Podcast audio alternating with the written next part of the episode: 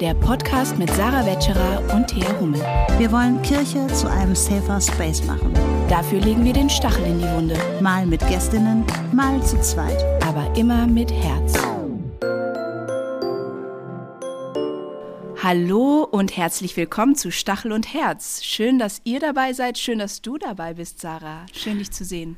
Hallo Thea, schön dich zu sehen. Ich freue mich auf eine neue Folge, auch zu einem harten Thema, ähm, aber mit einer ganz besonderen Gästin.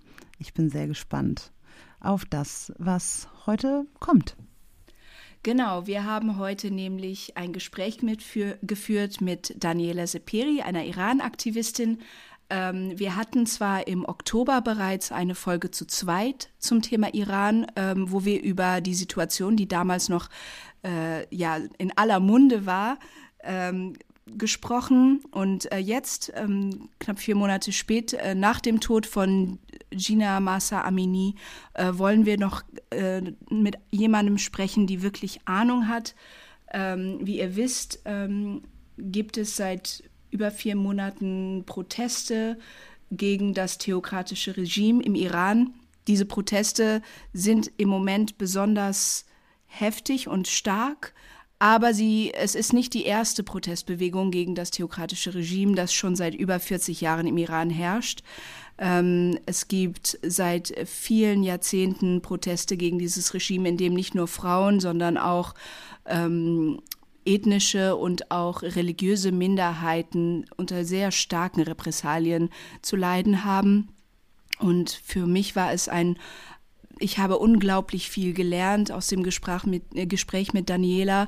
Ähm, und ich, ähm, wir hoffen auch dadurch ein bisschen mehr einen Beitrag dazu zu leisten, damit äh, diese Revolution, die im Moment dort stattfindet, die nicht nur die größte Frauenrechtsbewegung der Welt ist, sondern nicht, nicht nur für die Menschen, die Minderheiten und auch die Mehrheit der, der Menschen, die im Iran leben, ähm, eine unglaublich wichtige Bewegung ist, sondern auch eigentlich weltweit Wellen schlägt. Darüber werden wir auch noch weiter eingehen. Ähm, ich habe wahnsinnig viel gelernt von Daniela und ja, wir hoffen, ähm, dass äh, durch diesen kleinen Beitrag unseres Podcasts wir euch dazu animieren können, auch weiterhin hinzuschauen, euch weiterhin auch zu engagieren und ähm, ja, dass diese, diese Protestbewegung nicht in Vergessenheit gerät. Sarah, du stellst die Daniela noch ein bisschen vor und dann würde ich sagen, steigen wir direkt ein ins Gespräch. Genau, und ich habe gerade am Anfang gesagt, ich bin gespannt auf all das, was kommt. damit habe ich, damit habe ich ja gleich in die, in die Hörer in die Hörerinnenperspektive hineinbegeben. Genau. Das macht an man ja manchmal so. Ja, an eurer Stelle wäre ich sehr gespannt auf das, was kommt. Wir wissen natürlich schon, was kommt, weil wir die Interviews immer vorher führen und dann eine kleine Einleitung geben. Und ähm, es war ein ganz, ganz großartiges Gespräch mit Daniela. Daniela ist ähm, 24 Jahre alt, ist Iran-Aktivistin Journalistin. Auf Social Media könnt ihr Daniela Seperi auch folgen.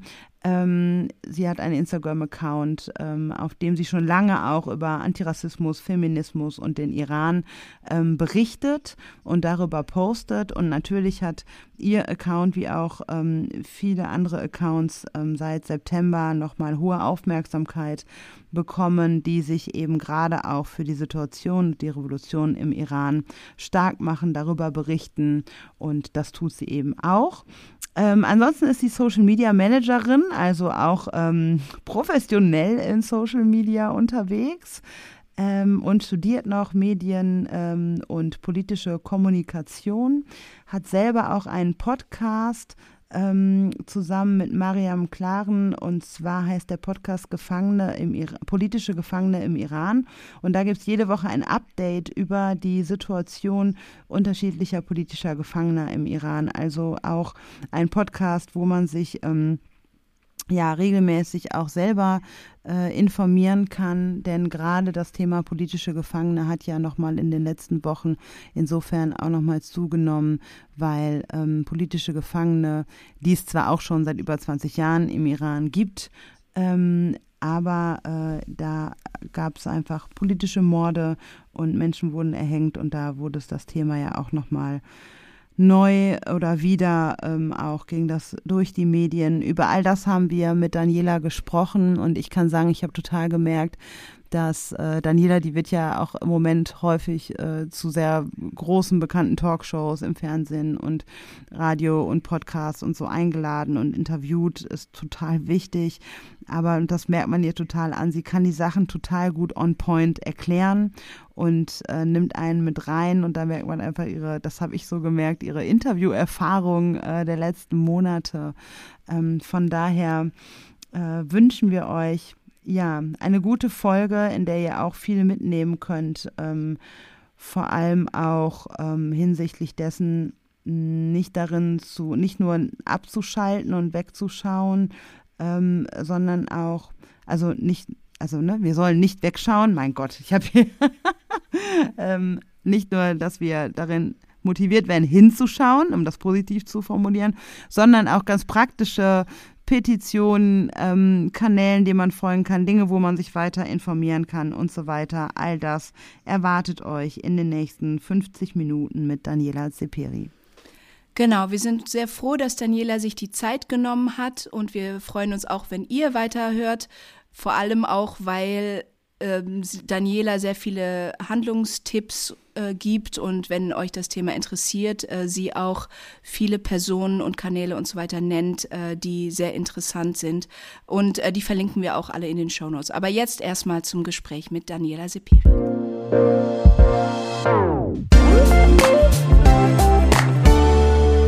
Ja, Daniela, da bist du auch schon. Es ist total schön, dass du hier bist. Herzlich willkommen bei Stachel und Herz. Wir hatten noch nie eine Gästin bei uns im Podcast, die auch schon bei Markus Lanz saß. Und deswegen ähm, sehr, sehr herzlich willkommen. Dein Terminkalender ist voll. Ähm, deine Meinung, deine Expertise, deine Perspektive ist sehr gefragt. Und wir freuen uns sehr, dass du auch Zeit gefunden hast, das hier mit uns zu teilen. Ja, vielen Dank für die Einladung. Ich bin sehr gerne hier. Wir starten immer mit den drei Fakten und das ist vermutlich auch das Einzige, worauf du dich so richtig vorbereiten musstest äh, oder vorher kurz äh, mal drüber nachdenken musstest, denn ähm, bei einer Person, die so in der Öffentlichkeit steht wie du, ist das vielleicht gar nicht so einfach, wenn wir dich fragen, was sind drei Fakten, die wir über dich nicht googeln können. Ja, es gibt eigentlich einiges, was man über mich nicht googeln kann. Ähm, die Frage ist nur, was ist äh, ähm, weniger peinlich, dass ich das öffentlich announcen kann. Deswegen announce ich immer Dinge, wo ich kein Problem damit hätte, wenn man sie ja googeln könnte. Ähm, drei Dinge ist, ähm, was glaube ich auch viele meiner Freundinnen noch gar nicht wissen. Ich mache jetzt seit Sommer letzten Jahres Pole Dance ähm, und äh, versuche da so ein bisschen an der Stange zu turnen. Super anstrengend. Ähm, was kann man noch nicht gut? Ich kann sehr gut Tequila trinken. Mhm. Ähm, und ich lese extrem gerne, schon als äh, Kind. Ich hatte eine Schulfreundin, die hat mich das erste Mal in eine Bibliothek mitgenommen, so richtig, und mich gezwungen zu lesen. Ähm, und ich wollte unbedingt die Schulpausen mit ihr verbringen. Also habe ich mich dann gezwungen zu lesen, auch wenn ich es am Anfang furchtbar fand. Ja, und jetzt habe ich hier dreieinhalb Bücherregale stehen. cool. Ähm, Polens ist echt mega anstrengend. Das, ne? sie, also, was für eine Kraft du in den Armen haben musst. Ja, und nee, habe ich eben nicht, deswegen ist es anstrengend. Die baut man dann ja auf. Äh, mit ja, Tequila geht das vermutlich in Verbindung nicht mehr gut. Aber ja. äh, das sind Hobbys, die man getrennt voneinander machen. ja, wie cool. Danke für diesen Einblick. Ja, danke, kommst du denn gerade noch? Kommst, kommst du denn gerade überhaupt noch zum Lesen?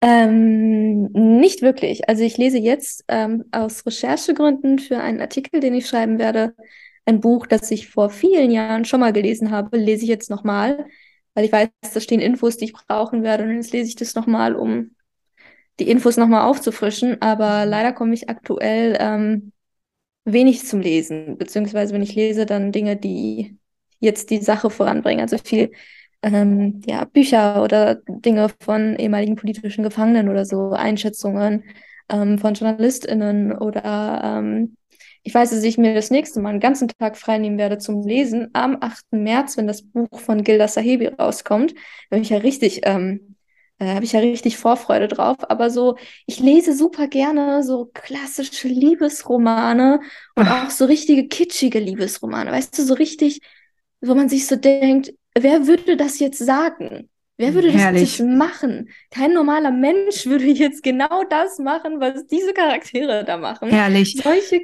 Kitsch Sachen lese ich voll gern. Das höre ich total gerne, weil ich wollte dich schon fragen, ob du nur Sachbücher liest oder auch Romane und äh, dass du auch Fiktion liest und dann auch noch so eine so eine richtig weit hergeholte Fiktion. Das äh, finde ich ganz toll. Das ist ja, ja so ein also Ding zwischen das, das, ist so ein Ding zwischen Thea und mir, dass ähm, Thea liest keine Sachbücher, ich lese sehr viele Sachbücher. Sarah liest nur Sachbücher. Ja, ich lese aber keine Romane mehr, ähm, weil das, was ihr euch dann über Romane reinholt, hole ich mir über gute Zeiten, schlechte Zeiten rein. Also so Leichtigkeit und äh, ähm, Dinge, die auch nicht so realistisch sind und ähm, genau. Ja, okay. Also wenn jemand mein Bücherregal anschauen würde, würde die Person bei zwei Bücherregalen auf jeden Fall nicht auf die Idee kommen, dass ich so ein ultrapolitischer Mensch bin, sondern sich so denken, was zur Hölle stimmt nicht. Also es ist so ein bisschen Trash-TV in Buch. Trash-TV ja, in Buchformat, das ist das, was ich gern lese. Aber natürlich lese ich auch super gern Sachbücher. Also ich habe äh, mehrere Reihen in meinem Regal, wo es einfach nur, ähm, und ich sortiere gerne meine Bücher. Ich bin so ein richtiger Nerd. In meiner Wohnung ist es überhaupt nicht ordentlich, aber Bücher sortiere ich. Mal mhm. sortiere ich die Bücher nach Farbe, mal sortiere ich sie nach Alphabet, mal sortiere ich sie nach Thema. Also alle paar Monate sortiere ich mein Bücherregal neu, nehme den ganzen Tag Zeit cool. und schalte dadurch richtig ab. Also jetzt gerade ist es sind die politischen Sachbücher bei mir äh, nach Farbe sortiert und äh, alles andere ist, aber es ist jedes Mal spannend, wonach ich meine Regale sortiere. Ich habe mein Bücherregal letztens auch nach Farbe sortiert. Ich finde nichts wieder, aber es sieht richtig cool aus. Letztens hat, wollte meine Tochter sich ein Buch von mir ausleihen und ich so, ich habe es, aber es dauert ein bisschen, bis wir es gefunden haben, weil ich mir nicht mehr gemerkt habe, welche Farbe der Buchrücken hat. Nee, ich habe tatsächlich nach Themen sortiert. Ich äh, finde das mit der Farbe, nach Farbe sortieren, äh, sieht immer schön auf Bildern bei anderen aus, aber da weiß ich schon vorher, wusste ich schon vorher, dass dann äh, Chaos entstehen wird. Aber man sieht. Ich bin dann, halt auch so ein Pinterest-Opfer. Ja, ja.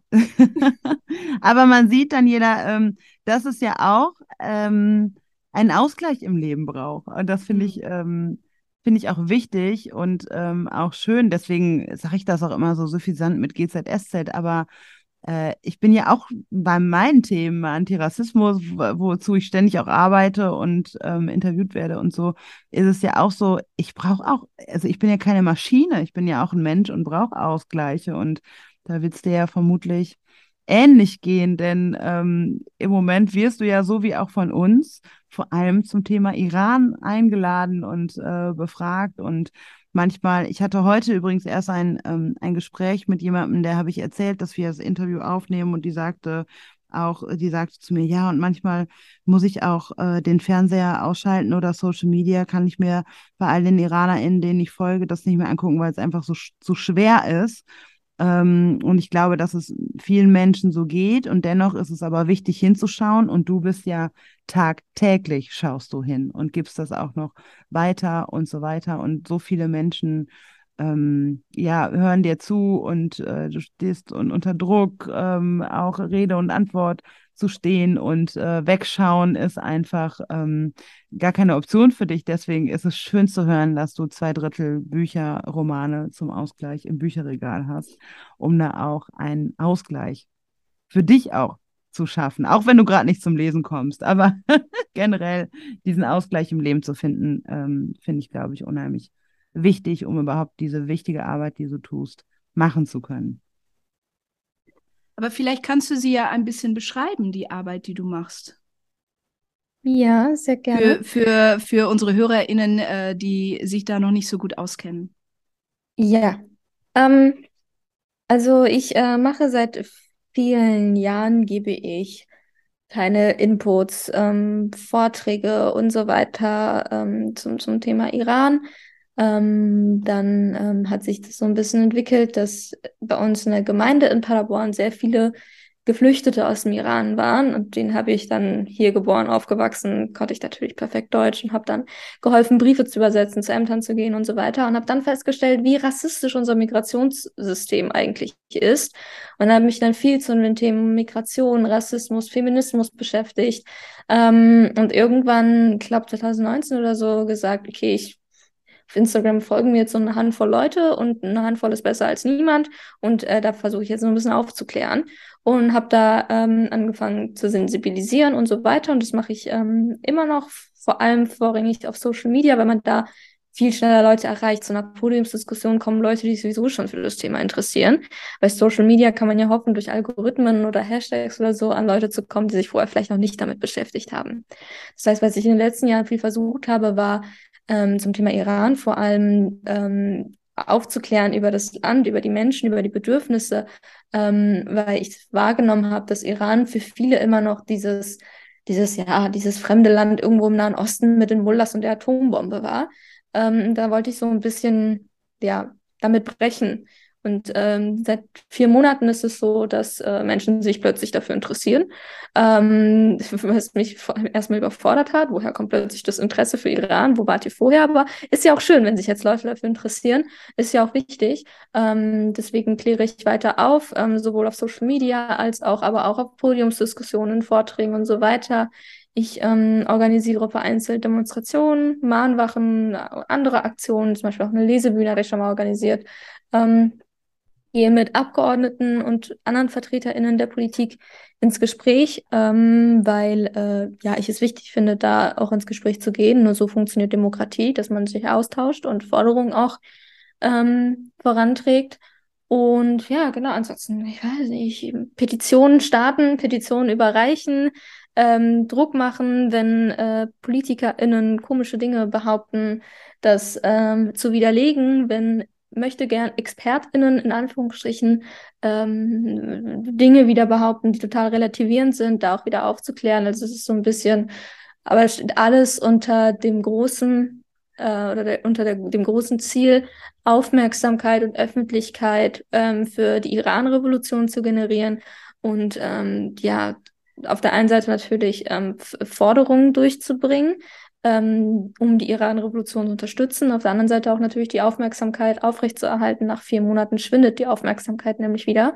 Ähm, da finde ich es ganz wichtig, ne, sowas wie hier den Podcast und so, um ähm, regelmäßig auch das Thema Iran hochzuhalten und auch ein Stück weit zu vermitteln, vor allem an Nicht-IranerInnen, warum sie sich für die Iran-Revolution interessieren sollten. Denn die geht uns alle etwas an. Du hast es schon gesagt, vor vier Monaten war Iran dann plötzlich in aller Munde nach dem äh, Tod von Gina Massa Amini und die Pro Proteste, die danach entfacht sind im Land. Kannst du ein bisschen erzählen, wie, wogegen die Menschen protestieren, wie die Lebensbedingungen von Frauen sind im Iran? Die Lebensbedingungen sind ähm, ganz einfach gesagt scheiße. Ähm, wenn man im Iran kein radikaler ähm, Feminist, feministisch sage ich jetzt, ein radikaler schiitischer ähm, Mann ist, der dem Regime nahesteht, dann bist du kriminalisiert einfach so grundsätzlich. Also Frauen sind kriminalisiert grundsätzlich, weil sie Frauen sind. Ähm, queere Menschen werden kriminalisiert, weil sie queer sind.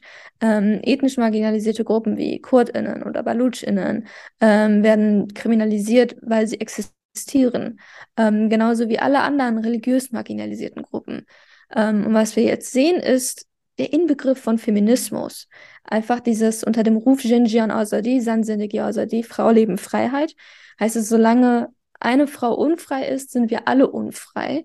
Und jetzt sind all diese marginalisierten, diskriminieren, also diskriminiert werdenden Gruppen auf die Straße gegangen und gehen weiterhin auf die Straße, um für ihre Freiheit zu kämpfen, um für Gleichberechtigung zu kämpfen. Ähm, und das finde ich unglaublich, weil sie ja so großen Repressionen ausgesetzt sind. Also in, in Sahedan, in einer Stadt in Baluchistan, wurde literally aus Helikoptern auf Menschen geschossen.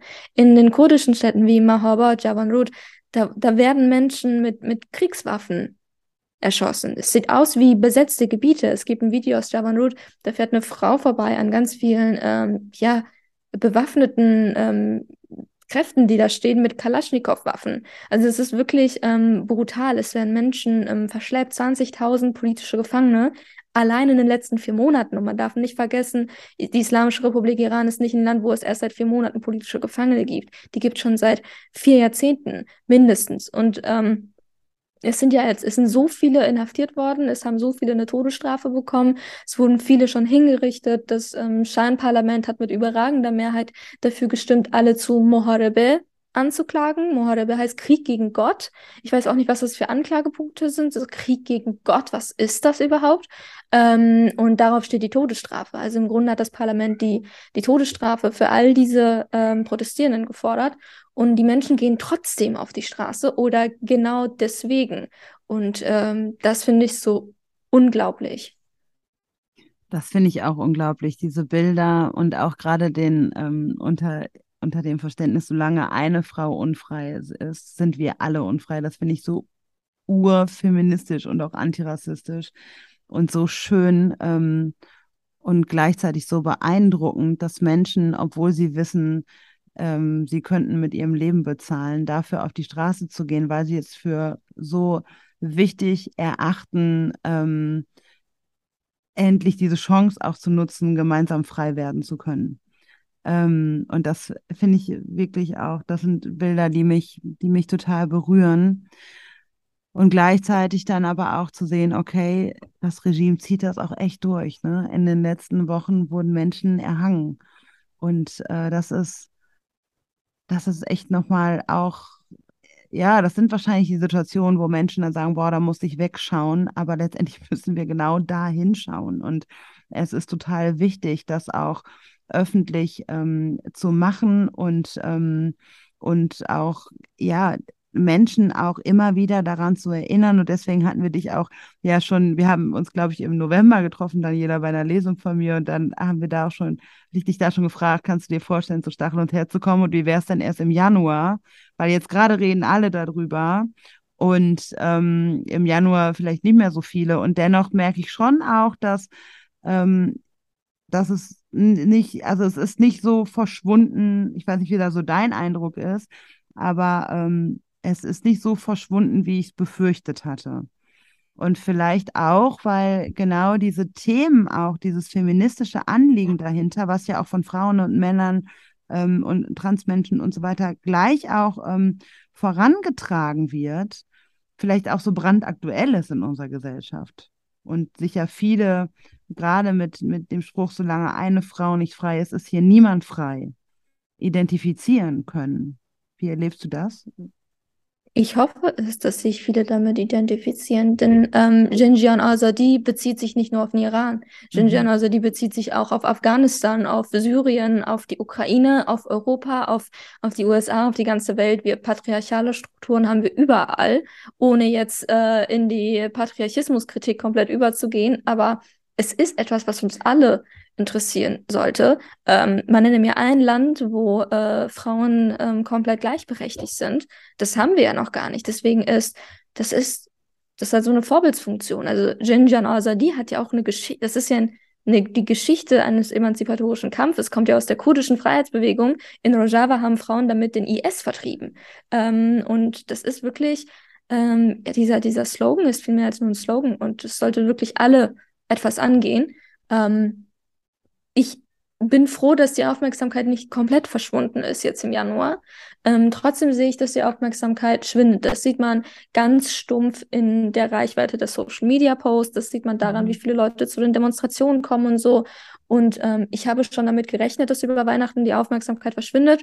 Ähm, ist es dann auch ich habe aber nicht gedacht, dass, äh, weil wir hatten Anfang des Jahres das nächste große Thema, nämlich ähm, Vornamen, ähm, weil eine gewisse Partei es ganz wichtig findet, Vornamen von Leuten ähm, zu kennen.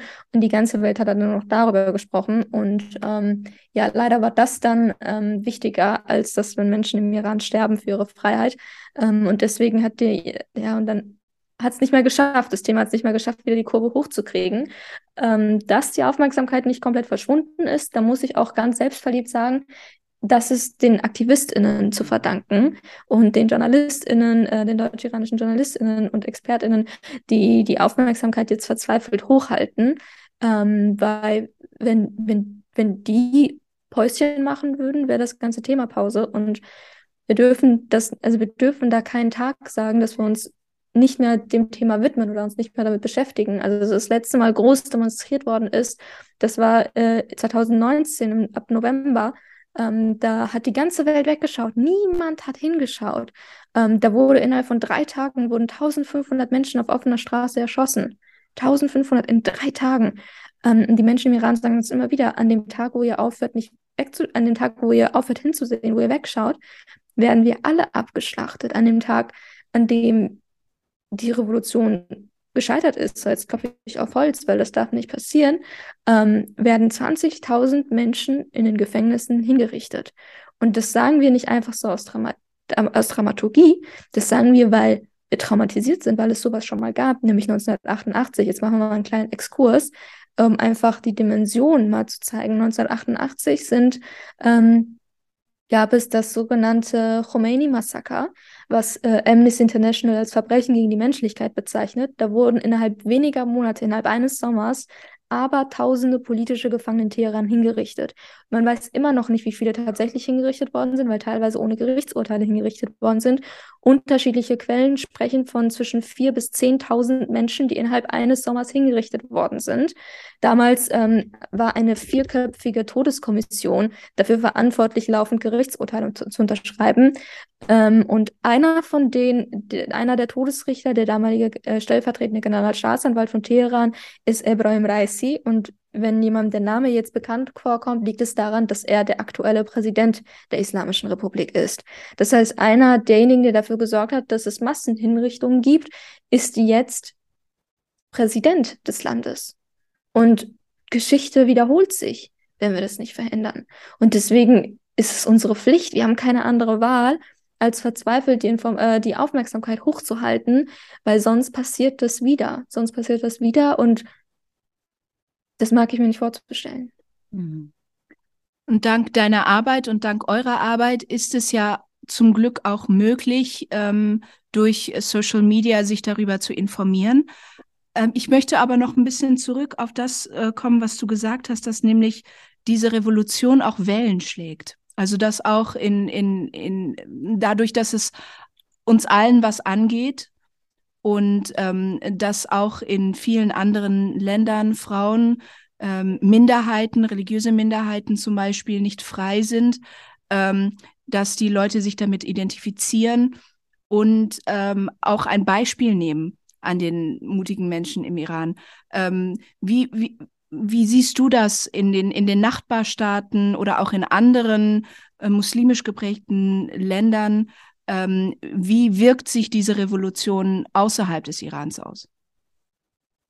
Ich kann mir vorstellen, dass das natürlich eine absolute, absolute Motivation ist, zumal auch alle Länder in der Region etwas davon haben, dass die Islamische Republik fällt und zu einem friedlichen Land wird. Also man, man mag sich nur mal vorstellen, wenn, äh, wenn die Islamische Republik weg wäre, wenn die Mullahs weg wären, wenn Iran ein friedlich demokratisches Land wäre, ein freies Land wäre, ähm, das würde bedeuten, der Irak könnte seine eigene Politik machen. Es gäbe keinen Krieg mehr im Jemen. Im Gazastreifen wäre wahrscheinlich sehr vieles sehr viel ruhiger. Hisbollah und Hamas hätten kein Geld mehr, äh, um, um sich ihren Terror finanzieren zu können. Die Ukraine würde nicht bombardiert werden mit iranischen Drohnen. In Europa würde Frieden herrschen, weil es weniger Terroranschläge gibt von der Revolutionsgarde. Also es ist wirklich, die ganze Welt hat etwas davon, wenn diese Revolution Erfolg hat. Und ähm, wie die Nachbarländer reagieren, ich finde unglaublich toll, die Bilder aus Afghanistan zu sehen. Ähm, nicht von dem, was die Taliban macht, das ist absolut ekelhaft und grauenhaft. Ähm, wenn ich aber diese mutigen Frauen sehe, die, die gegen die Taliban sich auferheben. Ich sage nicht, dass es ähm, nur wegen, die haben sich jetzt inspiriert nur an den Frauen im Iran. Ähm, die haben ja so schon seit Jahrzehnten gekämpft. Und ähm, was ich aber toll finde, ist die Solidarität zu sehen. Also sie haben ja, die Frauen in Afghanistan haben ja mit der Taliban gerade ihre komplett eigenen Probleme. Aber als am 16. September Gina Amini ermordet worden ist, standen die Frauen in Afghanistan am 17. direkt vor der iranischen Botschaft in Kabul und haben Jinjian Azadi gerufen und sich mit den Frauen im Iran solidarisiert. Was für eine Kraft ist das? Du hast gerade deine eigenen Probleme, aber du stehst an der Seite deiner Schwestern in einem anderen Land und das ist wirklich Ähm, das ist wirklich unglaublich. Und ähm, ich, ich hoffe wirklich, dass die ganze Welt auch ähm, was von den afghanischen Frauen lernt und von den iranischen Frauen lernt und, äh, und, und sich da eine Scheibe abschneidet. Ach, das ist echt so eine Solidarität, das ist wirklich schön. Ja. Ähm, Gerade als du so aufgezählt hast, da hätten auch alle Nachbarländer was von und nicht nur die Nachbarländer, sondern die ganze Welt hätten was davon, äh, wenn die Revolution ähm, Erfolg hätte im Iran. Ähm, und diese Aufzählung, die habe ich letztens auch bei äh, Nathalie Amiri, hat sie das bei Maischberger auch, auch nochmal so auf den Punkt gebracht. Und dann war die Sendung leider vorbei. Äh, aber unsere Sendung ist jetzt nicht daran vorbei. Ähm, deswegen stelle ich die Frage, die mir da auch schon auf den, auf den Lippen brannte, nämlich, ähm, warum, wenn das alles so, so positiv für uns alle wäre, warum passiert das dann nicht? Warum ähm, sind, also auch alleine Deutschland ist ja, warum ist, Deu warum ist die deutsche Politik dann nicht auch mutiger, ähm, auch Konsequenzen zu ziehen und so weiter? Da wird ja so viel Druck ausgeübt und trotzdem passiert da nichts. Das wüsste ich auch gern, warum Deutschland da kein größeres Interesse hat. Ähm, vor allem für eine feministische Außenministerin ist so eine feministische Revolution ja, äh, es ist ja ein Geschenk für sie, sich jetzt ja. zu beweisen und behaupten als feministische Außenministerin. Ich muss sagen, ich hatte zu Beginn diese, ihrer Amtszeit extrem große Hoffnung. Mhm. Ähm, was ich mir vorstellen kann, ist auf der einen Seite, das sind jetzt einfach nur meine persönlichen Vorstellungen und ähm, ich bin auch keine äh, Politologin. Ähm, aber was ich mir vorstellen kann, ist natürlich auf der einen Seite die Angst, was, wenn die Mullahs bleiben, dann müssen wir irgendwie weiter mit denen sprechen. Da muss aber das Verständnis her, dass es kein Zurück mehr gibt. Diesen, dieser Point of No Return ist längst erreicht. Die Menschen im Iran haben schon auf der Straße getanzt, sie haben schon das Kopftuch abgenommen, sie haben sich schon Freiheiten Stück für Stück erkämpft. Dafür werden sie immer noch bestraft, aber sie lassen sich das nicht mehr wegnehmen und die Menschen wissen, es gibt kein Zurück, weil sonst wären 20.000 politische Gefangene hingerichtet.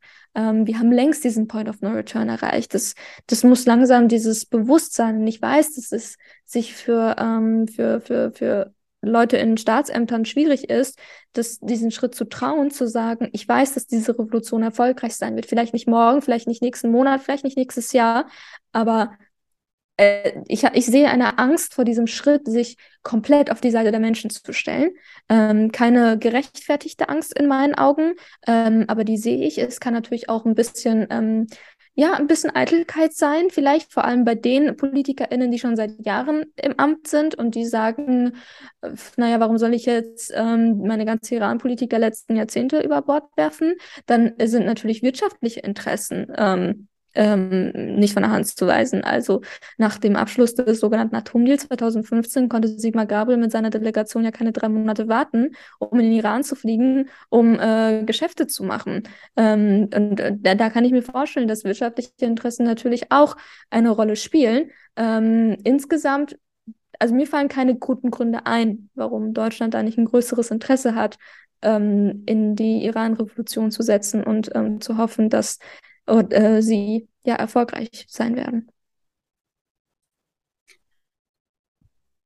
Ähm, kannst du vielleicht noch mal ein bisschen ähm, erzählen? Äh, Gerade so bei Instagram kriegt man bei dir auf deinem Account ja auch äh, viel mit. Ähm, das finde ich übrigens unglaublich, ähm, unglaublich, ja, hilfreich auch. Du zeigst halt nicht nur Missstände auf, sondern du sagst auch ganz klar, was du dir wünschst, wo man sich beteiligen kann und was man tun kann. So, also es ist auch sehr praktisch. So, also ich ich äh, werde von dir mit Bildung und Infos versorgt und du sagst mir auch noch, was ich tun kann. Das ist ja ein Rundum-Service sozusagen. Ähm, aber was kannst du vielleicht nochmal da auf den Punkt bringen, was du dir, du hast gerade schon gesagt, ne? Ähm, feministische Außenpolitik und so, da hättest du dir was anderes gewünscht. Was sind die Sachen, für die du vor allem auch einstehst und nicht ja nur du? Was wünschst du dir ähm, von deutscher Seite, von deutscher Politik in Bezug auf Iran? Ähm, zum einen ganz klares Bekenntnis, wie ich schon eben sagte, sich auf die Seite der Menschen zu stellen. Einfach nur zu sagen, wir stehen an eurer Seite und wir verurteilen das, das hilft nicht. Das sind Lippenbekenntnisse. Mhm. Ähm, das hatten wir schon immer, das brauchen wir nicht. Das hilft uns auch nicht weiter. Das ist am Anfang ganz schön, aber wir sind nach vier Monaten nicht mehr am Anfang. Wir sind in einer Phase, wo längst hätten Dinge passieren müssen. Was ich mir wünsche, und wie, so kann man dann auch zeigen, dass man wirklich auf der Seite der Menschen steht, ist es mit dem Regime komplett zu brechen und auf jeder Ebene. Dazu gehört, die Revolutionsgarde der Islamischen Republik auf die Terrorliste zu setzen. Die Revolutionsgarde ist quasi nicht nur quasi, sondern auch wirklich die zweite Armee in diesem Staat. Es gibt die reguläre Armee, so eine ganz normale, Artesh heißt sie, und dann gibt es die Revolutionsgarde, Sepoy Posteran. Ähm, die wurde von Khomeini gegründet, ähm, weil es nach der Revolution 1979 noch zu viele loyale Schah-Anhänger in der Armee gab und er wollte eine zweite Armee, um diese islamische Revolution ähm, zu sichern und in der Welt zu wahren und irgendwie sowas, ich zitiere mal grob übersetzt. Ähm, diese Revolutionsgarde ähm, unterstützt finanziell und ideologisch die Hamas, die Hisbollah. Ähm, die Revolutionsgarde hat die Basij-Milizen, das sind Leute, die jetzt vor allem gegen die Menschen vorgehen ähm, und sehr brutal Menschen verhaften. Die Revolutionsgarde ist vor allem dafür verantwortlich, ähm, DoppelstaatlerInnen zu inhaftieren, um Geiselpolitik zu betreiben. Ähm, die Revolutionsgarde hat die wichtigsten Posten in Wirtschaft und Politik. Also die Revolutionsgarde ist das Regime. Sie auf die Terrorliste zu setzen, würde neben den Sanktionen bedeuten, mit dem Regime als Ganzes zu brechen. Ähm, und wir sehen ja jetzt schon dieses, dieses, dieses, wir prüfen, wir prüfen, wir prüfen, wie sehr das die, äh, die Terroristen da in diesem Regime schon unter Druck gesetzt hat. Ähm, deswegen ist es ein unfassbar wichtiger Schritt, weil der zeigen würde, wir brechen jegliche Verbindung zum Regime. Ähm, ist das der wäre der erste große. Ist der Schritt realistisch? Siehst du, dass das äh, kommen könnte? Man muss es wollen. Also es scheitert jetzt nur noch am politischen Willen. Es wird uns natürlich jetzt immer gesagt, ja, hier juristisch hier und juristisch da. Es wird mit irgendwelchen komischen Argumenten ähm, versucht, uns hinzuhalten, aber da haben schon zahlreiche Juristinnen gesagt, das ist alles völliger Quatsch. Also das ist juristisch möglich, die Voraussetzungen werden erfüllt. Das war jetzt bei der letzten Außenministerkonferenz jetzt am Montag, wurde das nicht äh, umgesetzt, aber das Europaparlament hat ja letztes, äh, letzte Woche eine ähm, unglaublich starke Resolution verabschiedet, wo sie das auch fordern, die Terrorlistung. Ähm, vielleicht wird das jetzt am 20. Februar umgesetzt mit dieser EU-Resolution im, im Rücken. Ähm, hoffe ich, dass der Druck auf die EU-AußenministerInnen steigt. Ähm, denn das ist ein wichtiger Schritt. Das ist der nächste große Schritt, der getan werden muss. Aber was ich mir sonst so wünsche, vielleicht auch. Also mhm. es gibt ja auch neben der Revolutionsgarde noch Dinge, die wichtig sind. Ähm, um vielleicht außenpolitisch zu bleiben, ähm, ist es ganz wichtig, dass wir jetzt auch humanitäre Visa geben. Für all diejenigen, die aus dem Iran fliehen müssen. Ähm, Annalena Baerbock hat Ende September, Anfang Oktober in einem Insta-Live versprochen, dass man guckt, dass man die Visakapazitäten einer deutschen Botschaft irgendwie aufstockt, weil die Wartezeiten betragen fast zwei Jahre so, bis man einen Termin für ein Visum bekommt. Und dann wird deswegen ähm, irgendwie so mit so einer Begründung so, ja, mangelnde Rückkehrbereitschaft oder sowas, äh, wird das dann abgelehnt. Und aber Firmen der Islamischen Republik konnten jetzt im Dezember auf der Medica-Messe in Düsseldorf ihre Güter verkaufen. Also so für, für, für, für, für das Regime gibt es Visa, aber für diejenigen, die ihre Familie Unfassbar. hier besuchen wollen oder für diejenigen, die fliehen wollen, für die gibt es keine Visa. Ähm, die deutsche Botschaft in Teheran ist eines der schlimmsten Botschaften Deutschlands in der Welt. Es dauert wirklich ewig, bis man da einen Termin bekommt und ein Visa bekommt. Also das ist auch wirklich, das, da müssen die, die Visa-Kapazitäten definitiv schnell aufgestockt werden und um den Menschen halt Sicherheit und Flucht zu ermöglichen. Ähm, es ist wichtig, dass wir, ähm, dass wir alle Regimemitglieder sanktionieren, allen voran diese 227 Abgeordnete, die für die Hinrichtung aller politischen Gefangenen gestimmt haben. All diese Richter und Staatsanwälte, die Todesurteile erlassen, die müssen auf die Sanktionslisten kommen. All diese Verhörjournalistinnen, also es gibt so ähm, JournalistInnen de, der Staatsmedien, die äh, mit den Richtern und den Verhörleuten äh, oder den Verhörern ähm, die Gefangenen quasi unter Druck setzen, um den Zwangsgeständnisse zu entlocken, um sie dann im Staatsfernsehen zu zeigen. Also all diese Leute haben auch Blut an den Händen kleben. Die müssen eigentlich alle auf die Terrorliste gesetzt werden, ähm, auf die Terrorliste, auf die Sanktionsliste gesetzt werden, Terrorliste sowieso, ähm, aber auf die Sanktionsliste gesetzt werden. Und ähm, das, das fehlt noch. Aber innenpolitisch fehlt auch noch so viel. Der, der lange Arm der Mullahs, der reicht ja bis nach Deutschland. Also das IZH in Hamburg, das ist ja das Spionagezentrum der Islamischen Republik. Das wird auch als solches offiziell von, vom Bundestag, glaube ich, auch in einem Antrag, der im November verabschiedet wurde, so bezeichnet. Der Leiter des IZHs wird von Khomeini persönlich ausgewählt. Also das, das, äh, der Verfassungsschutz beobachtet den Laden ja nicht ohne Grund. Der Verfassungsschutz hat auch geschrieben, dass das der ideologische Außenableger dieses Regimes ist. Da muss man sich fragen, wollen wir offiziell den ideologischen Außenableger des Regimes auf unserem Boden haben, was hier die, die Spionage in Deutschland organisiert und dafür sorgt, dass, ähm, dass ähm, Oppositionelle hier bedroht und ausspioniert werden. Wir haben jetzt zahlreiche Angriffe auf iranische Oppositionelle äh, in den letzten Wochen und Monaten hier in Deutschland gehabt, in den letzten Jahren sowieso. Ich erinnere nur an den Mykonos-Fall 1992, wo ähm, vier iranisch-kurdische Oppositionelle ermordet worden sind. Ähm, und da, da, da gibt es auch so viel zu tun. Wir brauchen eine stärkere Sensibilität bei der Polizei. Bei unseren Demonstrationen werden wir fotografiert und identifiziert. Das bringt uns in Gefahr, das bringt unsere Familien im Iran aber auch in Gefahr. Und dann sagt die Polizei, naja, die dürfen ja hier fotografieren. Ja, ich weiß, aber dann nimm doch wenigstens die Personalien auf, damit wir wissen, wer das eigentlich war. Und wenn sich dann sowas häuft, dann, dann hat man zumindest die Personalien einmal aufgenommen und vielleicht schüchtert das ja auch nochmal ein.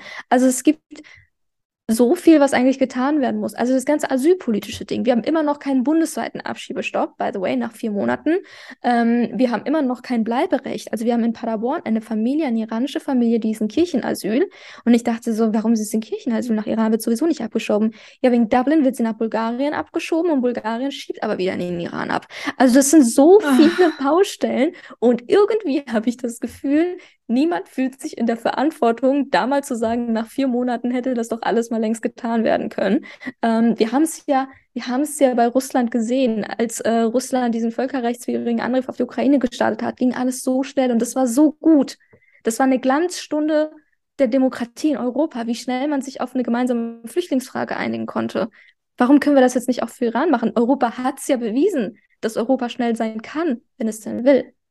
Mhm. Das ist ja wirklich, das kann man nicht anders sagen, echt beschämend. Also gerade mit einer Regierung mit sozialdemokratischer und grüner Beteiligung finde ich das kann, ähm, einfach nur unfassbar.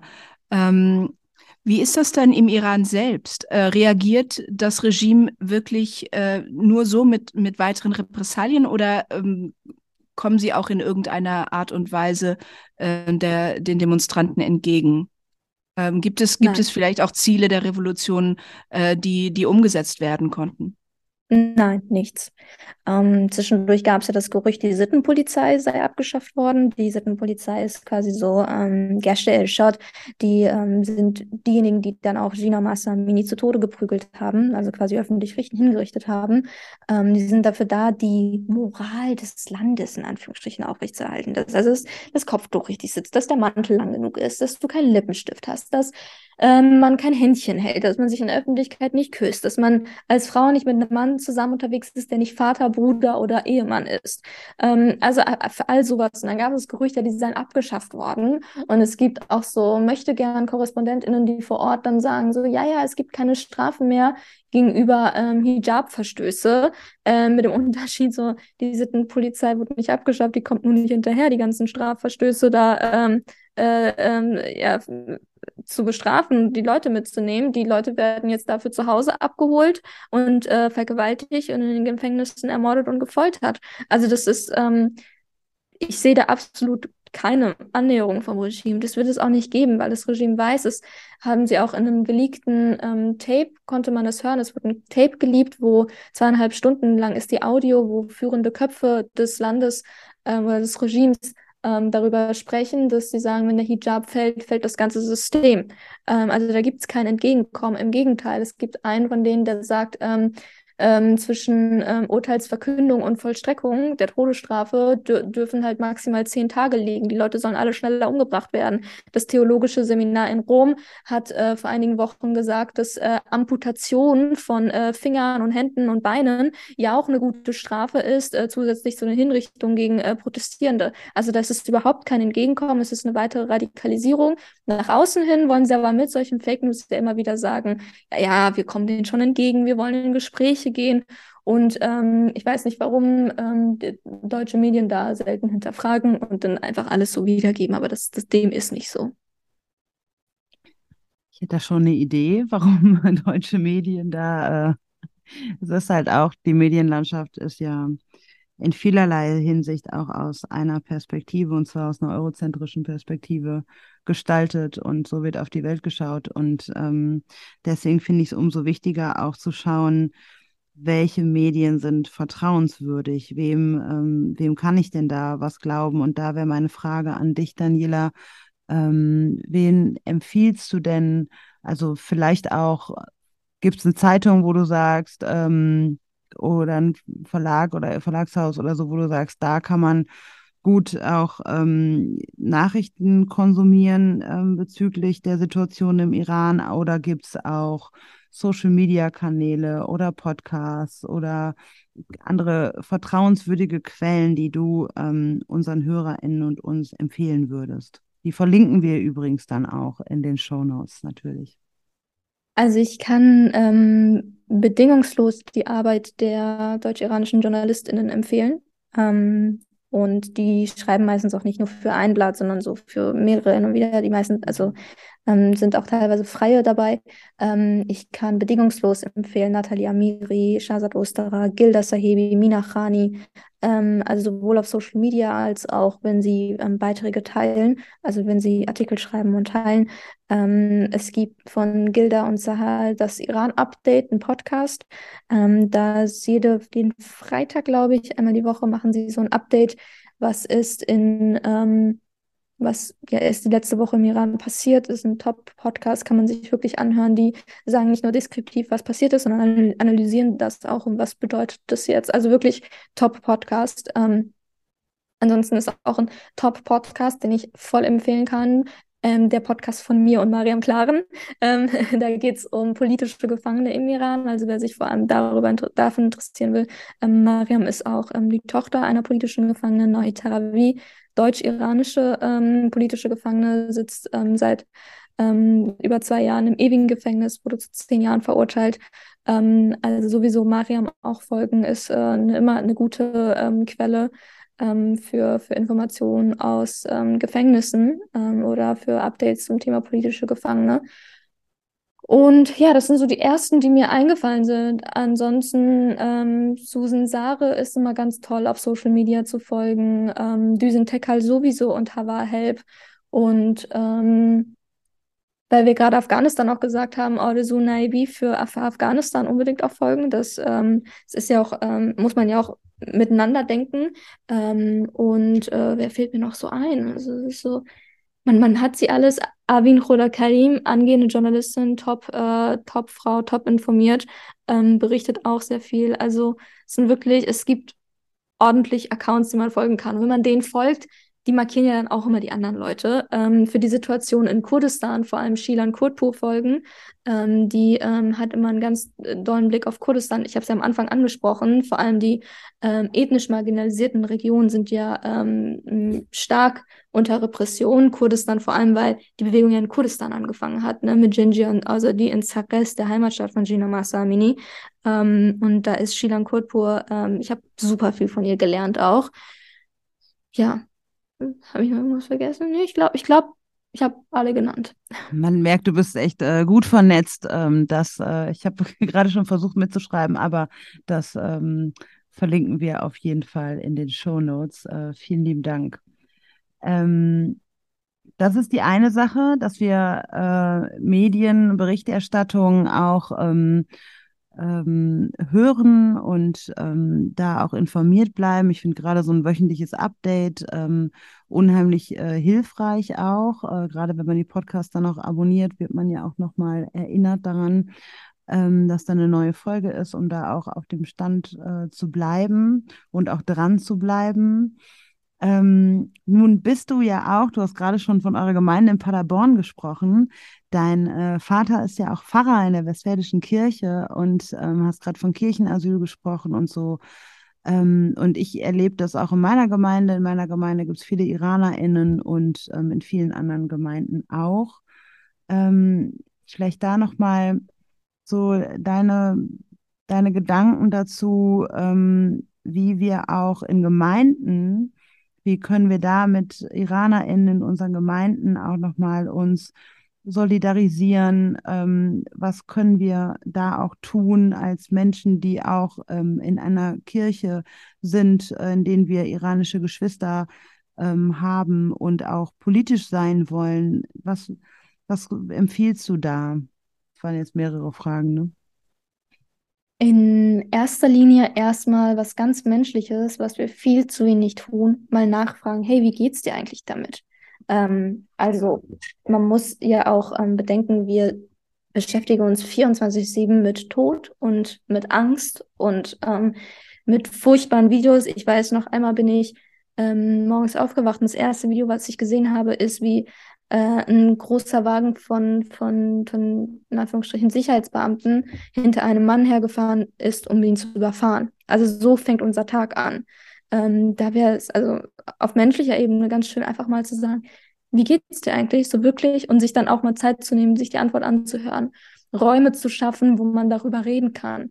Ähm, vor allem in der Kirche, wo ähm, PastorInnen und PfarrerInnen ja meistens auch so SeelsorgerInnen-Funktionen haben, ähm, Räume zu schaffen, wo man ähm, ja, über all sowas mal reden kann, frei, ähm, wo man auch zugehört wird, wo vielleicht auch ähm, Tipps kommen, so, also nicht so Tipps, so mach, mach mal weniger, weil das ist immer so das, was man am wenigsten hören will, ähm, aber auch so eine, eine ehrliche Nachfrage, ähm, wie kann ich dich unterstützen? Ähm, da, da haben ja auch Leute vor Ort schon Ideen, wenn sie sagen, hey, ja, ich wollte tatsächlich mal so eine Aktion machen, aber ich habe mich nicht getraut, wollen wir die Aktion zusammen machen? Und es gibt ja super viel, was auch Kirche tun kann. Also Gerade vermitteln wir zum Beispiel ganz viel politische Patenschaften. Ähm, es gibt ja aber auch humanitäre Patenschaften, ähm, dass man sagt, die Kirche macht so eine Art ähm, ja, Patenschaft oder quasi ähm, setzt sich ein für politische Gefangene. Ähm, und ähm, es gibt ja auch super viele ähm, ähm, Christinnen, wenn wir jetzt bei Kirche sind. Ähm, es gibt auch super viele Christinnen im Iran, die im Gefängnis sitzen ähm, und aber auch sowieso verfolgt werden. Da mal zu sagen, oder wir keine Ahnung, eine Kirchengemeinde sagt, hey, ich will dem Thema mehr Raum geben ähm, und dabei auch selber lernen und dabei ja halt Aufmerksamkeit schaffen. Wir machen eine Podiumsdiskussion, holen zwei Leute her, die dazu erzählen und wir laden die Gemeindemitglieder ein. Und ähm, meistens entstehen, es ist immer total toll, wenn mich jemand fragt, was kann man tun, fällt mir nichts ein. Aber wenn man dann sitzt, so in so Gruppen und Podiumsdiskussionen mal gemeinsam überlegt, fallen nämlich so viele Ideen ein. Also es gibt eigentlich so viel, was ähm, Kirche tun kann und auch Kirche tun sollte. Denn ähm, ich kann dieses Argument, nein, wir wollen nicht politisch sein, nicht verstehen, weil Kirche ist automatisch politisch. Auch mit der Einstellung, wir wollen nicht politisch sein, das ist ja schon eine politische Aussage, nämlich es ist mir im Grunde alles egal, was auf der Welt passiert, solange es mir gut geht. Ähm, Deswegen ist es, es gibt super viel, was man machen kann, aber ich glaube, der erste Schritt wäre, Räume zu schaffen ähm, und, ähm, und daraus ergibt sich dann sehr viel mehr. Ein südafrikanischer das Kollege von äh, uns sagt immer, you can't say Jesus without justice. Also du wir können gar nicht, also finde ich auch, wir können gar nicht anders als politisch sein. Selbst wenn wir sagen, wir sind nicht politisch, wie du schon sagst, sind wir, äh, oder selbst wenn wir sagen, wir, wir wollen nicht politisch sein, sind wir politisch. Wir sind immer politisch. Alles ist politisch, was wir tun und ähm, aus unserem Glauben heraus und auch äh, Kirche sollte und muss politisch sein und ist es ja, ist ja auch an vielen Stellen. Also von daher ähm, können wir uns dem eh nicht entziehen. Ja, du hast jetzt ähm, viel erzählt auch deine Forderung oder deine, das, was du dir erhoffst, sowohl von der Politik, von PolitikerInnen, ähm, als auch von der Kirche, von einzelnen Menschen, was sie tun können, ähm, wie sie sich informieren können, wie sie sich engagieren können. Mich würde noch interessieren, was sind denn deine, was ist denn deine persönliche Hoffnung für die Menschen im Iran? Was, was, was für eine Zukunft wünschst du dir? Ähm, in erster Linie wünsche ich mir Freiheit für die Menschen und ich wünsche mir, dass diese Revolution schnell zum Erfolg kommt, damit es möglichst wenig Tote gibt. Ähm, und dann würde ich mir wirklich wünschen, wenn die Menschen im Iran zum ersten Mal selbst über ihr Land bestimmen können. Ähm, wenn sie selbst an die Wahlurne gehen können und sagen können, das soll mit meinem Land passieren, dass wir uns im Ausland mal raushalten und quasi, dass wir im Ausland ähm, eine Schutzmauer bauen für sie, damit sie das selbst machen können. Denn das können sie. Da sitzen so kluge Köpfe in den Gefängnissen, wenn, wenn man diese Tore mal öffnet, die würden so ein schönes, freies, demokratisches Iran bauen, dass wir uns gar nicht zu träumen erhoffen. Ähm, und das würde ich mir wirklich wünschen, dass sie die Chance haben, ihre Zukunft selbst gestalten zu können, ohne Einfluss von außen. Es hat in der Vergangenheit nie gut funktioniert, in keinem Land der Welt. Ähm, und deswegen hoffe ich wirklich, dass sie diese Revolution schnell und mit möglichst wenig Toten, ähm, am besten gar keinen Toten mehr, ähm, ja, zum Ende führen können und dann selbst über ihr Land entscheiden und ihr Land selbst gestalten können. Amen. Vielen lieben Dank, Daniela. Danke, dass Danke du euch.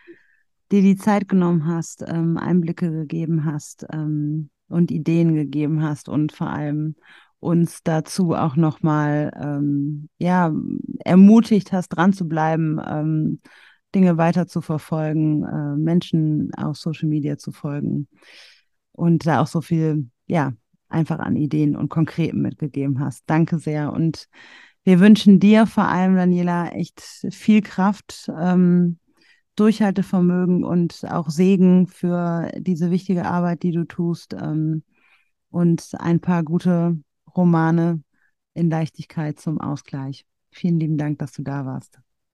Danke euch für die Einladung. Und vielen Dank auch, dass ihr dabei wart, dass ihr bis zum Schluss mitgehört habt. Und ja, bleibt dran, schaut weiterhin, engagiert euch und wir sehen uns beim nächsten Mal. Schachel und Herz. Auf Wiederhören. Dies war ein Podcast der Vereinten Evangelischen Mission. Wir hoffen, die heutige Folge hat dir gefallen und zum Weiterdenken und Nachfragen angeregt. Falls ihr Fragen an uns habt oder uns Feedback geben wollt, freuen wir uns sehr darüber. Schreibt uns auf Instagram oder ganz klassisch per E-Mail an podcast.vemission.org. Weitere Informationen findet ihr auf www.rassismusundkirche.de. Mit dem Podcast wollen wir dazu beitragen, Kirche zu einem sichereren Ort zu machen. Daher versuchen wir, unterschiedliche Perspektiven hörbar zu machen und wissen gleichzeitig, dass wir nie alle Perspektiven abbilden können. Wenn ihr das für eine gute Idee haltet und uns darin unterstützen wollt, schreibt über uns auf euren Social-Media-Kanälen oder lasst uns eine Bewertung bei Spotify oder iTunes da.